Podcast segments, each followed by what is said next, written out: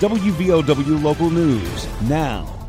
A man arrested Friday for a shooting in Logan County. I'm Aaron Stone. According to the West Virginia State Police, suspect was identified as 65-year-old Billy Fry of Chapmanville. He's accused of allegedly trespassing on another man's Chapmanville property. An argument allegedly began between the two men regarding the trespass. And according to the state police, Fry allegedly pulled a pistol, fired several times at the victim. One of those shots struck the victim in the right leg, according to police. The victim had to be flown out to a hospital. Fry is charged with malicious wounding, use of a firearm during the commission of a felony. Investigation continues. WVOW Logan. Medical emergencies are never expected. They just happen. And when they do, it's critical to know that the skilled emergency medicine specialists and advanced diagnostic technologies at Logan Regional Medical Center are nearby. With imaging, laboratory, and surgery services close, you have access to all the resources you need for high quality emergency medical care.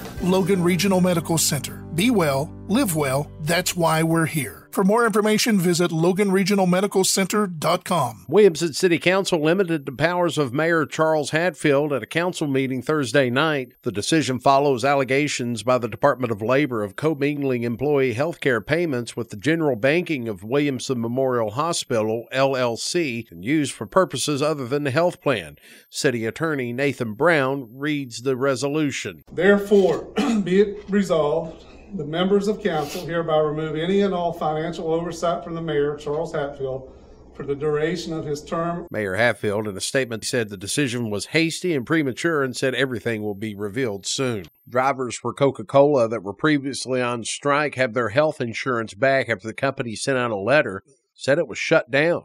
Coca Cola Consolidated drivers went on strike last Tuesday. Teamsters Local 175 said the strike was brought about because of unresolved grievances.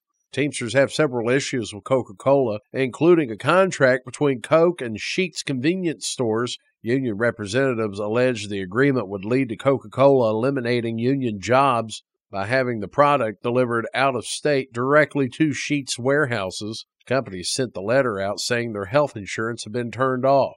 Local 175 President Ken Hall says cutting off insurance, especially for other Teamster unions that are not on strike, is against all agreements. We don't think the contract allows it, particularly Clarksburg, Parkersburg, and Bluefield. The company cut their benefits. They weren't on strike. They were they simply honored a picket line. Drivers went back to work Thursday, but Ken Hall, he says members are ready to go back on strike if a better deal is not reached. Two men in custody in connection with a 2021 disappearance and death of a Huntington woman. Huntington Police Chief Phil Watkins said both Brock and Tucker Mead, brothers from Huntington, were arrested separately Friday evening, charged with the death of Christina Judd. She was reported missing in September 2021. Huntington police were contacted last Tuesday after Kentucky State Police began investigating skeletal remains found in Carter County. Dental records were used to confirm the remains were Judd. Police allege Judd was murdered in Huntington and then taken across state lines. Brock Mead has been charged with the murder and concealing of the body. Tucker Mead has been charged with concealing the body. A burial service is planned this Saturday for a native Logan Countyan Navy sailor killed at Pearl Harbor. Services for Navy Controlman Second Class Donald R. McLeod will be conducted this Saturday.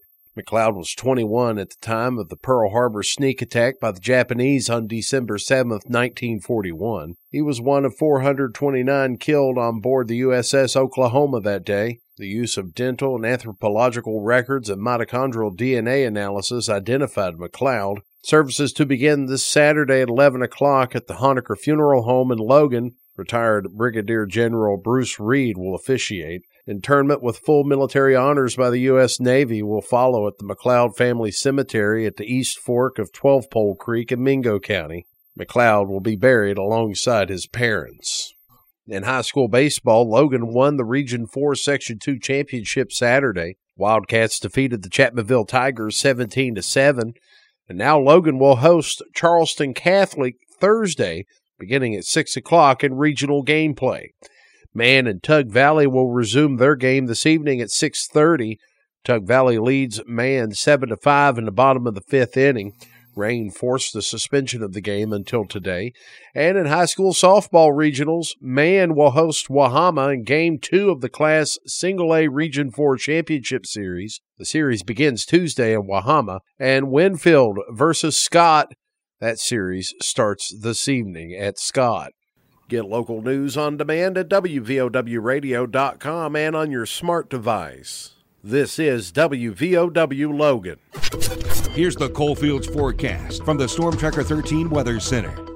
I'm Storm Tracker 13 meteorologist Chris Knoll, and we're seeing a few scattered showers to start off the work week over the coal fields of West Virginia. High temperatures in the mid 70s today, but they're going to be cooler for tomorrow and Wednesday as a cold front will move through for Tuesday afternoon. That's going to give us a higher chance to see some scattered rain showers and even a few thunderstorms mixed in, but we'll be dry on Wednesday and Thursday later this week.